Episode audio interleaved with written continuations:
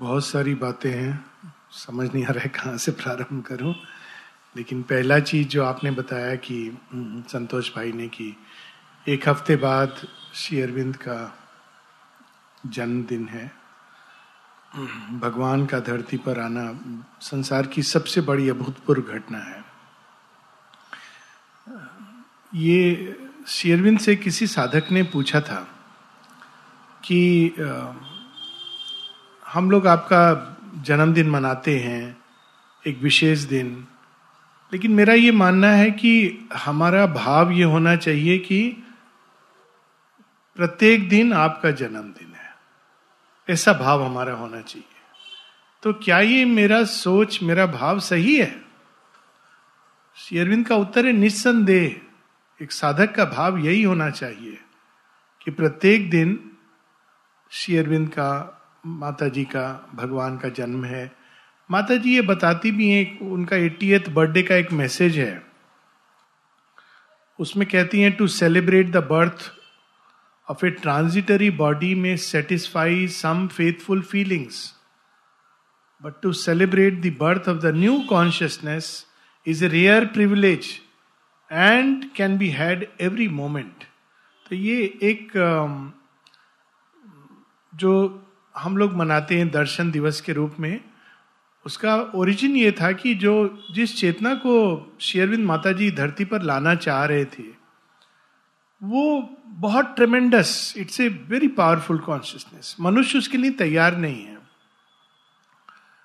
तो वो केवल उन विशेष दिनों पर वो चेतना उतरती थी और माँ शेरविंद के देह यष्टि में वो धारण करके मनुष्य को डिस्ट्रीब्यूट करते थे, क्योंकि मनुष्य तैयार नहीं है। लेकिन 1956 के बाद वह चेतना संसार में कार्यरत है।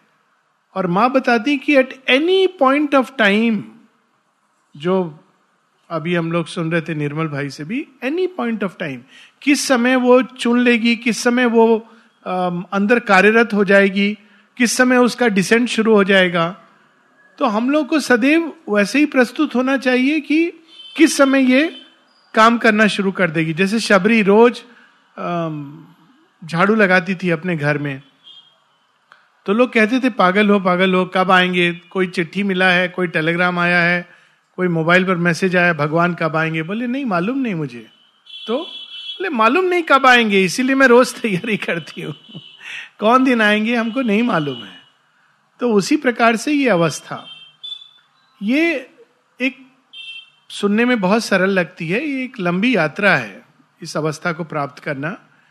और ये हमारा लक्ष्य होना चाहिए कि एक समय आए कि जब प्रत्येक क्षण, प्रत्येक मुहूर्त, प्रत्येक श्वास, प्रत्येक हार्ट बीट ये भगवान को समर्पित हो। पर यह भी सच है कि इस समय और उसके बीच में एक बहुत बड़ा गैप है हम सबके बीच। और उस उस गैप को कैसे फिल किया जाए? और ये ये याद रखना ज़रूरी है कि गैप है।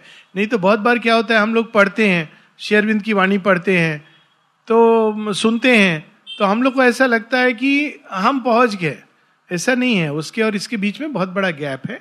और उस गैप को फिल करने के लिए हमको क्या करना चाहिए, वो आवश्यक है जानना।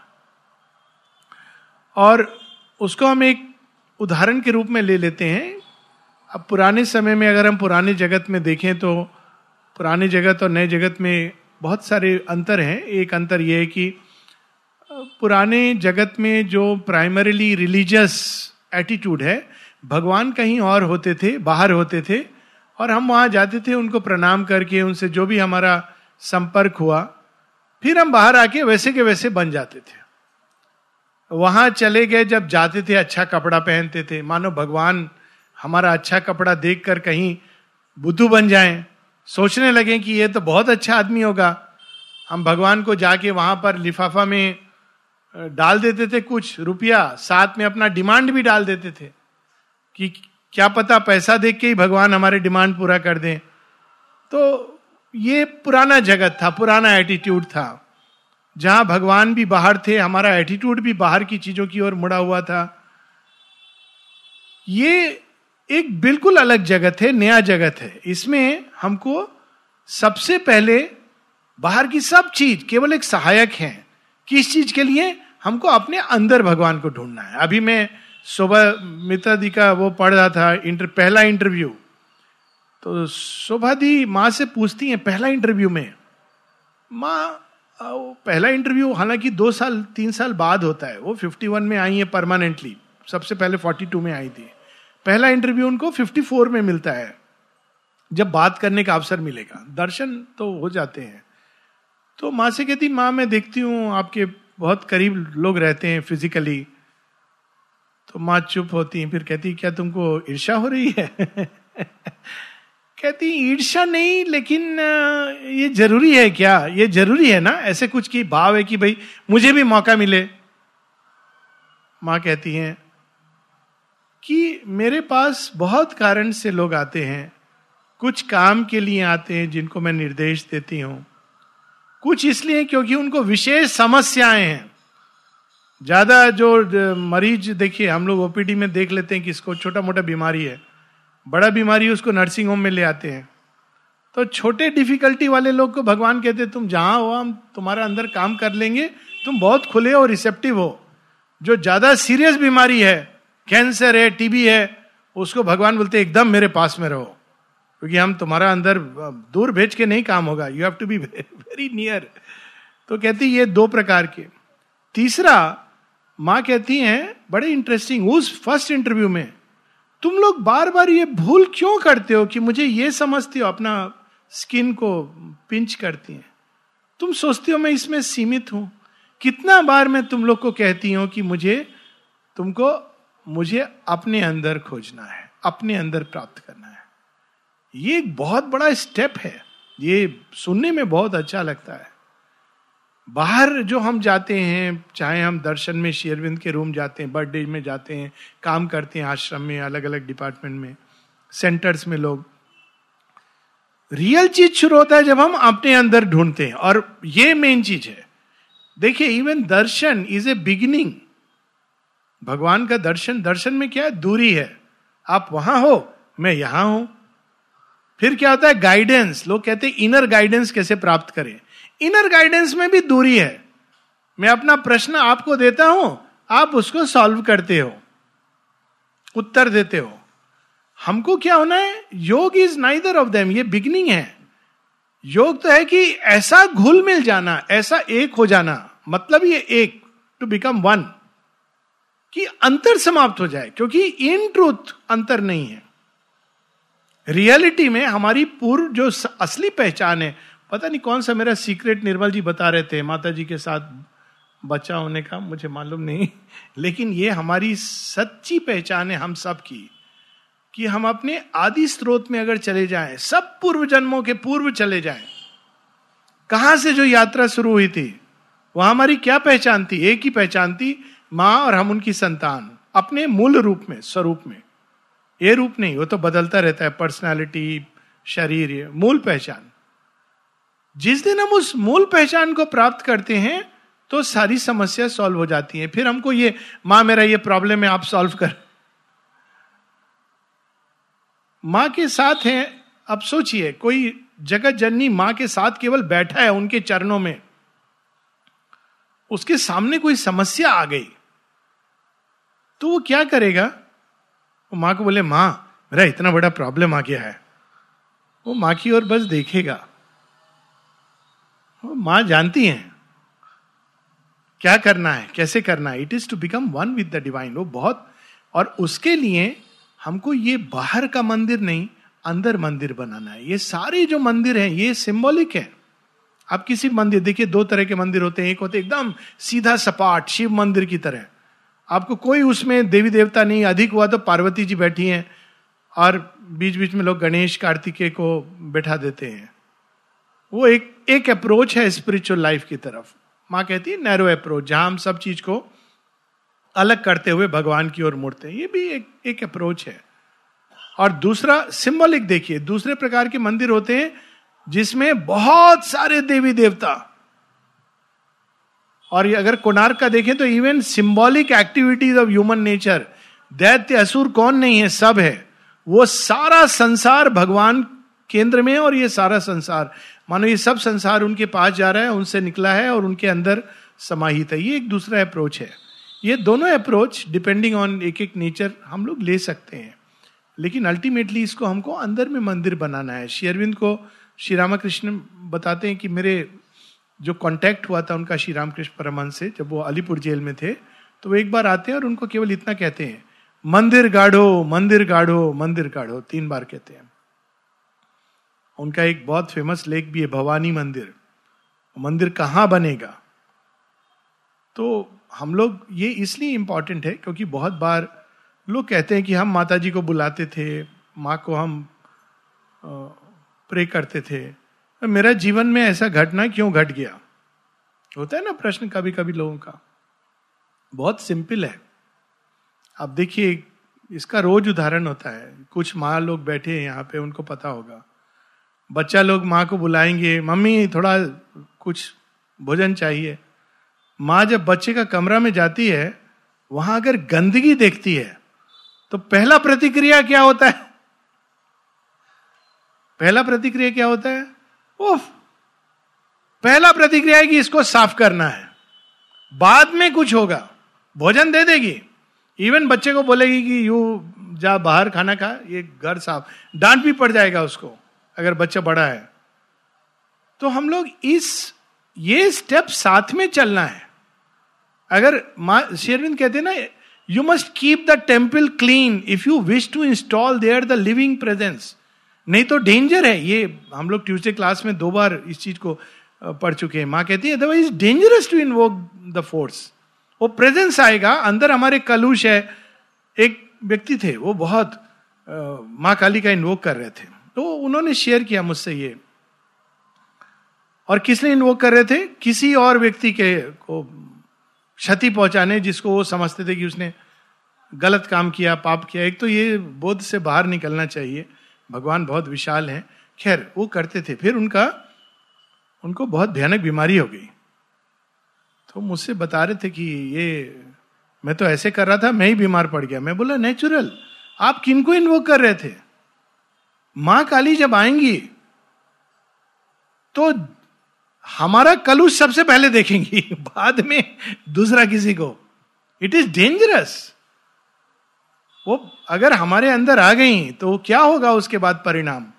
इसलिए शेरविंद ये इंटीग्रल योग, ये सारा योग क्यों बना है? इसीलिए कि हम अपने अंदर मंदिर को बनाएँ, साफ़ रखें। तो मंदिर को बनाते हैं तो पहले फाउंडेशन सॉलिड होना चाहिए। ये वो वाला मंदिर नहीं है। कागज़ में एक मंदिर बना दिया, मंदिर का एक डिज़ाइन बना दिया। सॉलिड फाउंडेशन इसलिए योग में एक लंबे समय तक सॉलिड फाउंडेशन जिसको बोलते हैं प्योरिफिकेशन का प्रोसेस जितना अंदर में कूड़ा कचरा जब खुदाई होगा तो निकलेगा। बहुत लोग जब आश्रम में आते हैं नए नए लोग आते हैं, आश्रमाइट बनना चाहते हैं, योग में मुड़ते हैं तो उनको बड़ा अच्छा अरे आश्रम आ गया, अभी आश्रमाइट बने। उनको ये बताना ज़रूरी होता है कि अभी पहले एक साल खाली टिक जाना। उसके बाद देखिए, सब स्माइल कर रहे हैं जिसको मालूम है। फिर अभी दस बारह साल तक बहुत सारा छेना, क्या बोलते हैं, हथौड़ी, ये सब सब होगा। घबराना नहीं, तुम्हारा फाउंडेशन खुदाई हो रहा है। भाग जाते हैं लोग, घबरा जाते हैं, बोलते हैं, हम कहा आ गए हम तो सोच के आए थे कि स्वर्ग में आ गए हाँ स्वर्ग है, लेकिन पहले तो हमको तैयार होना है स्वर्ग भोग के लिए। हम स्वर्ग के उपयुक्त नहीं है। स्वर्ग है। लेकिन हम अंदर में ईर्षा महत्वाकांक्षा, भय लेके स्वर्ग में भी जाएँगे तो हम इंद्र को देखेंगे, बोलेंगे, अरे, ये वहाँ क्यों बैठा है? हमको बैठा होना चाहिए। तो क्या होगा? स्वर्ग नरक में टन हो जाएगा। हम देखेंगे, अग्नि इत्यादि देवता पास में बैठे हैं। मेरा कुर्सी कहाँ है? तो क्या होगा? हमारे अंदर ईर्षा आ जाएगा। तो स्वर्ग में रहकर भी हम स्वर्ग को लाभ नहीं ले पाएँगे। बहुत बार लोग पूछते हैं, बिल्कुल स्वर्ग है, स्वर्ग से भी बढ़कर है। ऐसा स्थान पूरे तीन लोग क्या परे नहीं होगा? ये मेरा अपना भाव है। पूरा दुनिया घूम के ये मैं बता रहा हूँ। लेकिन इसके हम लोग योग्य नहीं है। ये मैं अपना ही बात नहीं कर रहा हूँ, सबकी बात कर रहा हूँ। हम में से कोई अभी वास्तव में जो माँ शेरविंद ने यह प्रकट किया इस भूमि पर, हम में से कोई इसके योग्य नहीं है। I can make a generalization कोई इसके योग्य नहीं है। और इसलिए हम इसके स्वरूप को नहीं देख पाते। माता जी बताती आश्रम इज़ ए सटल फॉर्मेशन सूक्ष्म जगत में है। स्थापित है। वहाँ Shri Arvind is there permanently in his subtle physical body वो दर्शन कैसा होगा? हम नहीं देख पाते। And now I can say mother and Sri Aurobindo अपने सुप्रमेंटल देह में है। पर हम इसके रास्ते से तैयार हो रहे हैं। तो पहले तो फाउंडेशन ये मान के आना चाहिए। कि अच्छे से 10-12 साल तक क्लीनिंग प्रोसेस चलेगा। डे पता नहीं कितना सा, कितना जन्म का काल, कालिक है उसके हिसाब से। और अगर हम रोएँगे, चिल्लाएँगे, जितना साबुन लगेगा, अभी एक दीदी आए डिस्पेंसरी में, देखिए सब सब चीज़ से भगवान सिखाते हैं। तो बहुत ज़ोर से रोने लगी क्योंकि यहाँ पे उनका थोड़ा चोट लगा था तो कोई पट्टी किया था, उसको खोलना था। बिना खोले कैसे इलाज होगा? वो चिल्लाना शुरू कर दी। अब चिल्लाना शुरू करे तो सिस्टर लोग छोड़ दे। अब और लंबा टाइम लग रहा है। तो मैं बोला, दीदी, आप ये गाना, ये जो गा, रो रहे हैं ना अच्छा है, लेकिन इसको थोड़ा सुर में गाइए। आपका गला बहुत अच्छा है। तो हंसना शुरू कर दिए। फिर बोले, आप मज़ाक कर रहे हैं। बोला हाँ आपका गला अच्छा है कॉम्प्लीमेंट कर रहा हूँ। आप थोड़ा सुर में रोइए। तो रियाज भी होगा, हम लोग भी अपना काम शांति से करेंगे। अब अगर हम भगवान का काम नहीं होने देंगे, इसीलिए क्या चीज़ की ज़रूरत है? समर्पण। समर्पण का अर्थ क्या है? यही है, भगवान कभी कभी निकालते हैं, ऊपर जो पट्टी स्टिचिंग करते हैं, हम चिल्लाएँगे, ऐसे बेटर है कि करना ही है उनको अपना काम, वो छोड़ेंगे नहीं। तो समर्पण ठीक है, चलो, तुम्हारा आपका हाथ में हूँ मैं, आप स्टिचिंग करो, जो करना है करो। लोकल एनेस्थीसिया दे दीजिए, नहीं दीजिए, आप कर रहे हो, इतना काफ़ी है। ये एक प्रोसेस है। प्योरिफिकेशन इज़ हम लोग बात नहीं करते इसका इट्स ए लॉन्ग प्रोसेस फिर मंदिर के ऊपर आप फ्लोर डालते हैं। सीधा सब लोग चाहते हैं, कलश, लोग बहुत आके बात करते हैं, मैं योगा कर रहा हूँ, साधना कर रहा हूँ, साधक हूँ। कुछ लोग बोलते हैं, योगी हूँ।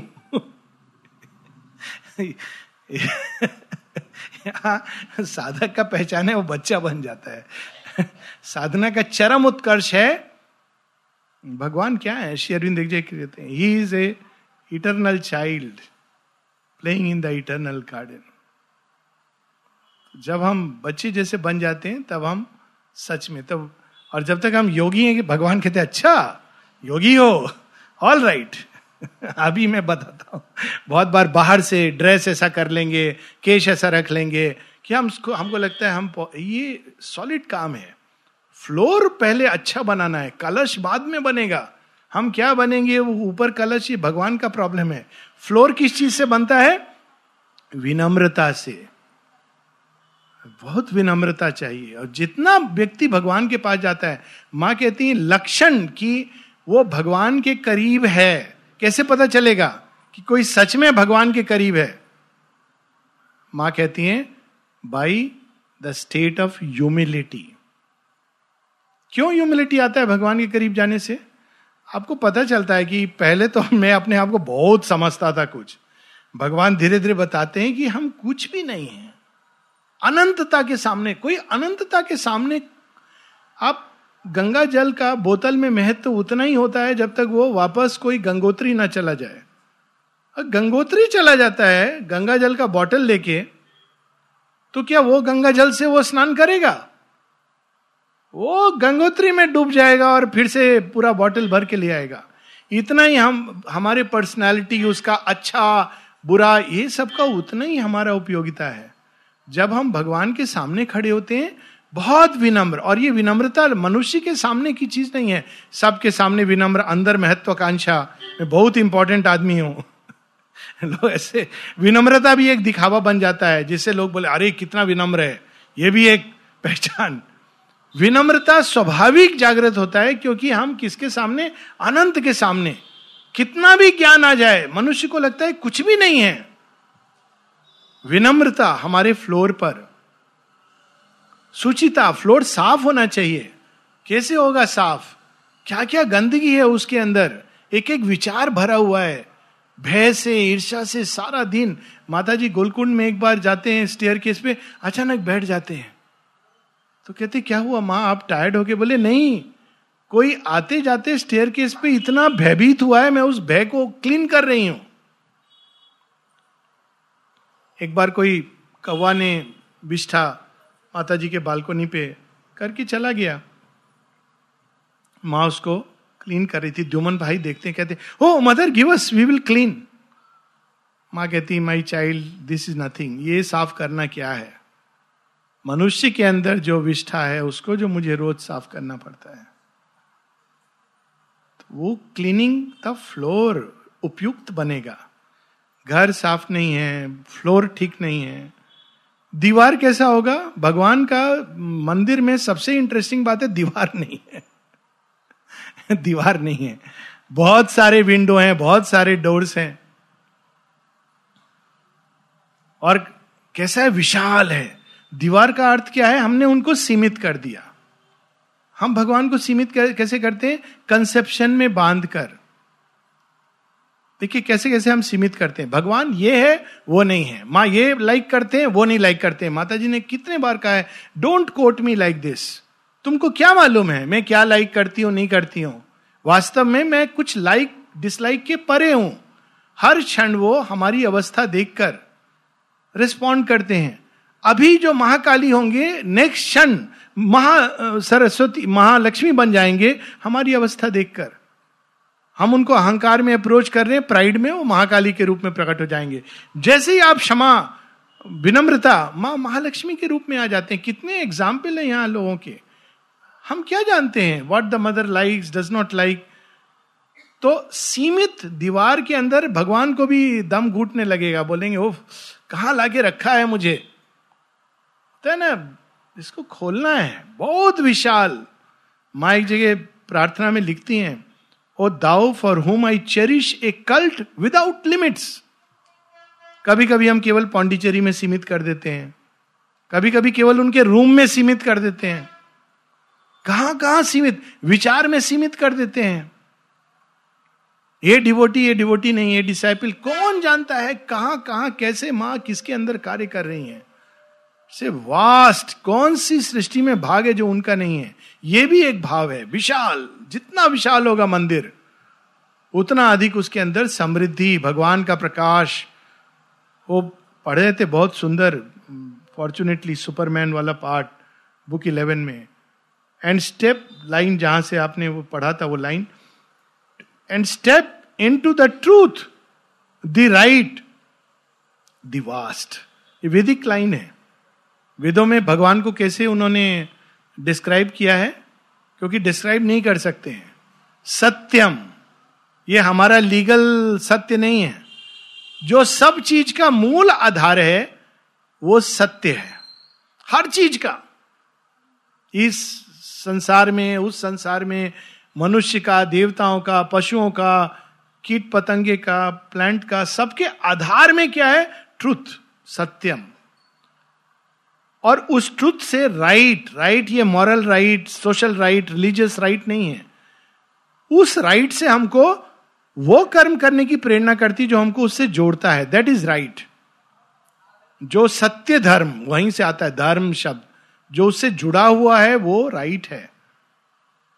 और लेकिन तीसरी क्या चीज़ है? व्रहतम वास्ट यहाँ राइट इज़ रितम सत्यम रितम रितचित, व्रहतम। ये उस मंदिर का कन्फिग्रेशन होना चाहिए। माइक जगह कहती हैं कि if you are speaking if if you are not speaking truth you cannot be my disciple मतलब बाकी टेस्ट छोड़िए।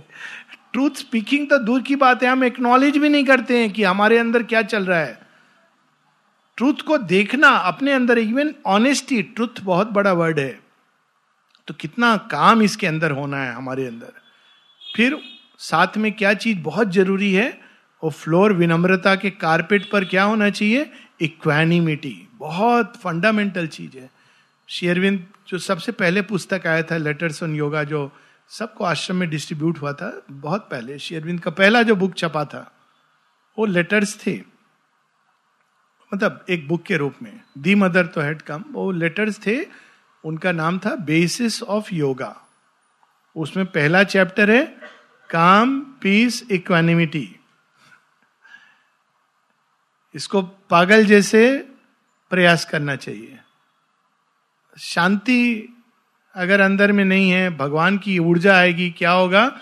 हम पागल हो जाएँगे। भगवान सुप्रामेंटल होने के पहले इंफ्रामेंटल हो जाएँगे। तो शांति बहुत ज़रूरी है।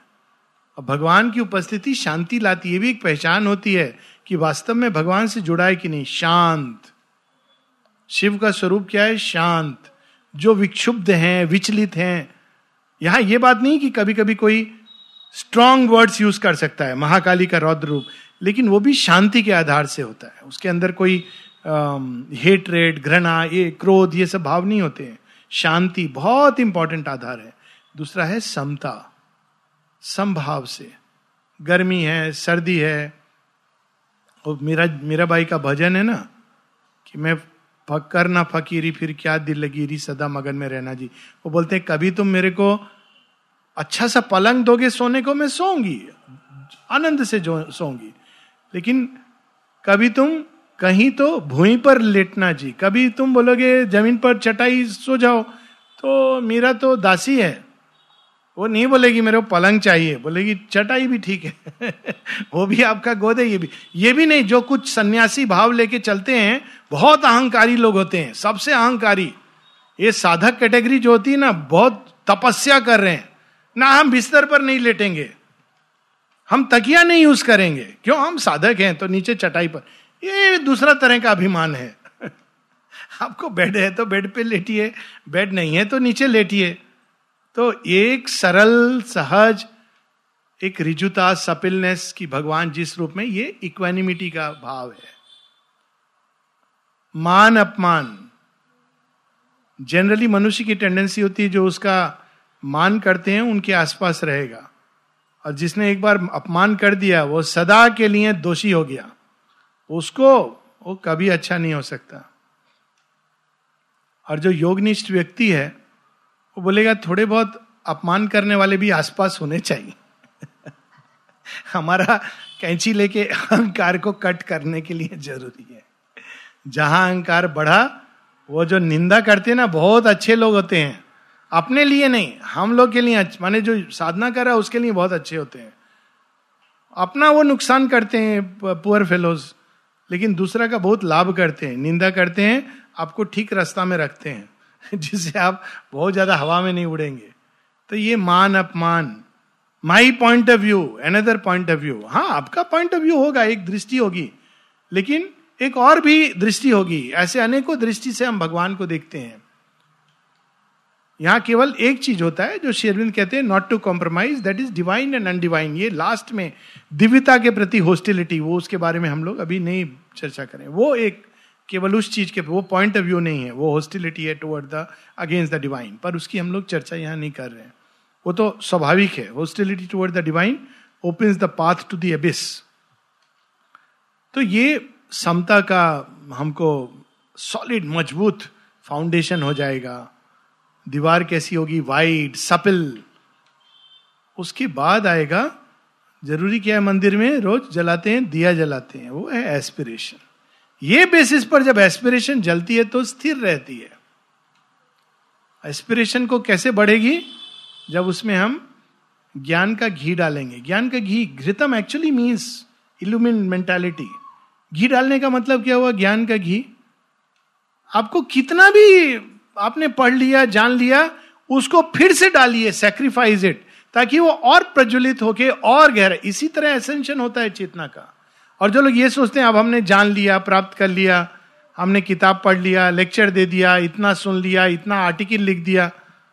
दैट इज़ नथिंग कितना भी कितना भी बढ़ता जाए, उसको सेक्रीफाइस सेक्रीफाइस सेक्रीफाइस तो वो और निखरता है, और सुंदर बनता है, और एसेंशन होता है। तो इस तरह से उसमें घी डालना है। नहीं तो ज़्यादा देर तक एस्पिरेशन चलेगा नहीं। मैकेनिकल एस्पिरेशन बहुत दिन नहीं चलता है। उसमें जहाँ ये आज सीखा, ये, उसको डेप्थ में समझना। Even reading words is not enough बहुत बार माता जी के शब्द कंप्लीटली एक दूसरे चेतना से लिए जा सकते हैं। हम उसमें अपना साउंड ऐड करते हैं, अपना भाव ऐड करते हैं, उसको एक तरह से पिकअप करते हैं। उसमें फिर साथ में हवी भी डालते हैं। हवी बोलते हैं ना क्या? नैवेद्य। नैवेद्य क्या है? कर्म। नहीं तो हम काम कर रहे हैं, महत्वाकांक्षा को लेके बीच में बैठ के एस्पायर कर रहे हैं। तो महत्वाकांक्षा धुआँ शेरविंद कहते हैं ना ambition a loss flame of obscured with ambition cannot burn long smoke से भरा हुआ हो जाता है वो घर। महत्वाकांक्षा को समाप्त करना है। स्पिरिचुअल लाइफ में भी बहुत महत्वाकांक्षा होता है लोगों का। बड़ा स्वामी बनने का, बड़ा साधक, नामी बनने का, ये पता नहीं क्या क्या बनने का डिपार्टमेंटल हेड बनने का, बहुत सारा। कितना बुक लिखा हूँ ये बनने का अवार्ड मिलने का, ये सब चीज़ का कोई वैल्यू नहीं है भगवान के सामने. इट इज़ मीनिंगलेस एक ही चीज़ मैटर करता है कि भगवान से हम कितना जुड़े हुए हैं. All the rest is nonsense तो ये भाव से आगे बढ़ना, नैवेद्य के रूप में ये काम भगवान आपको दे दिया, आपको मालूम है। कोई और मुझे अप्रिशिएट कर रहा है कि नहीं इट इज़ मीनिंगलेस जब आपने जो उनको दे दिया तो कोई आपको अप्रिशिएट कर रहा है कि नहीं कर रहा है हाउ डज इट मैटर हाँ कभी कभी मनुष्य के अंदर जब इम्प्योरिटी है, ये भाव आएगा, फट से उसको कहना है, यही रिजेक्शन है अंदर में कि it is a wrong thought ये नहीं आना चाहिए, उसको वापस, माँ, इससे हमको क्योर करो। और तीसरा, जब सबसे इंपॉर्टेंट चीज़ है, जिससे वो फ्लेम केवल जलता नहीं है, वो एक ज्वाला बन जाता है, वो है लव तो ये ज्ञान का ऑफरिंग हुआ, कर्म का ऑफरिंग हुआ लव का ऑफरिंग हुआ। लव का ऑफरिंग क्यों इतना उस फ्लेम को ज्वाला में बदल देता है? क्योंकि लव ही एक ऐसी शक्ति है, भक्ति, जिसमें आप पूरा अपने को सुहा कर देते हो। लव खाली ज्ञान में दे रहा हूँ, उससे देखिए, आप किसी को प्रेम करते हो तो आधा अधूरा प्रेम करोगे। मैं इतना दे रहा हूँ, तुमको बाकी अपने पास रख रहा हूँ। ऐसे प्रेम होता है? नहीं होता है ना? आप जब प्रेम करोगे तो बोलोगे और कितना मैं दू, और कितना मैं दू? भाव होता है उसके अंदर गिविंग का। यू वॉन्ट टू गिव पाने, पाना तो प्रेम नहीं है तो आपके अंदर भाव जागृत होता है ना इवन ह्यूमन लव माँ जब बच्चे को प्रेम करती है तो कहाँ रुकती है? और देने का भाव होता है। And at every level you want to give more and more एक टाइम आता है जब आपको लगता है, मैं क्या और दे दूँ? अब भगवान को जब आप प्रेम करोगे तो भगवान ये दिया, वो दिया, कैसे मैं आपका और सेवा का अवसर दो, और दो और दो। लास्ट में कहता है, मैं अपने आप को डाल रहा हूँ। ये अग्निकुंड। तो क्या होता है, वो फ्लेम अग्निकुंड बन जाती है। बड़ा सुंदर, एक छोटा सा स्टोरी है। एक, कुछ, एक स्वामी जी और उनके अनुयायी देख रहे थे गुरु जी एक डांस देख रहे थे। तो उसमें पूरा अग्नि का लेकर के, पूरा डांस हुआ। बहुत अच्छा था डांस, सब ताली वाली बजाए तो फिर गुरु जी की गुरु जी अब, आप कुछ कहेंगे? कहते अब खुद वो अग्नि बन जाओ। एक सूफी पोइट ने बहुत सुंदर बात लिखी है। उसका बहुत लंबा है गज़ल, लेकिन एंड में दो लाइन आती है। कहता है, अपनी आग में खुद जल जाए, तू ऐसा परवाना बन जा। ये जो ईगो है ना, ये बाहर किसी दूसरा का ईगो के द्वार पर ऑफ़र नहीं करना है। ये ऐसे लोग सोचते हैं ओ ये मेरा अंदर ईगो आ रहा है तो उसका मनमानी चलने दो। That is that does not change ego. Ego self को हम अपने ही अंदर, उस ज्वाला के अंदर। एक टाइम आता है जब कहते हैं, अब हो गया, बहुत हो गया इसका खिला। ये आपको मैं दे रहा हूँ पूरा का पूरा, जो करना है करो। तब ये अंदर में फ्लेम। तब ये अनुभव शुरू होते हैं जो इनर फ्लेम और इनर एक्सपीरियंसेस घंटी बजना और ओंकार का ध्वनि आना और अंदर की चेतना खुलती है तो फ्रेग्रेंसेस प्योरिटी प्योरिटी और तब देव प्रकट होते हैं।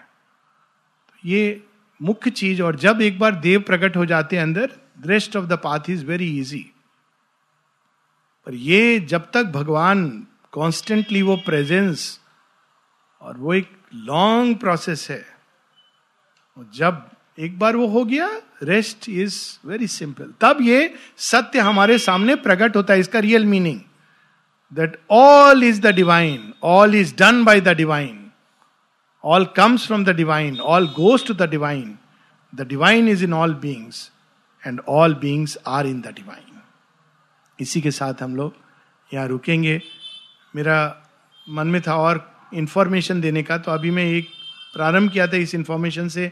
आठ दिन बाद है, एक इंफॉर्मेशन में दे देता हूँ, जो शायद ये इंपॉर्टेंट है क्योंकि दर्शन डे तो पास में आ रहा है, लेकिन हम भूल ना जाएँ, इस साल को अगर हम काउंट करें एज फ़र्स्ट ईयर तो नेक्स्ट टेन ईयर्स बहुत इंटरेस्टिंग होने वाले हैं, क्योंकि they are very special years ये साल fifty anniversary of superman consciousness जिसके बारे में थोड़ा सा दादा ने पढ़ा, ठीक है? Fifty year twenty twenty two Sri Aurobindo's hundred fifty year and India's independence seventy fifth year right twenty twenty next year उसका पहले next year mother's final arrival hundred years centenary so nineteen twenty nineteen हो गया twenty twenty हो गया twenty twenty two हो गया twenty twenty six Siddhi Day का hundred years and hundred years of the formation of the ashram and twenty twenty eight mother's hundred fifty birth anniversary so ये दस साल हम लोग भारत में और विश्व में अभूतपूर्व घटनाएँ देखेंगे, जिसका एक छोटा सा ट्रेलर हम लोगों ने कल परसों देखा है। We are living in interesting times और हमको इस मुहूर्त का ये really it is like a super speed Bhagavat मुहूर्त। और यदि हम चाहें तो ये टाइम हम बहुत लीप ले सकते हैं। बहुत सारे पुराने चीज़ें टूटेंगी इस समय और एकदम नई चीज़ें प्रकट होंगी। चाहे वो हमारे पर्सनल जीवन में हो या हमारे सामूहिक जीवन में हो। Thank you so much.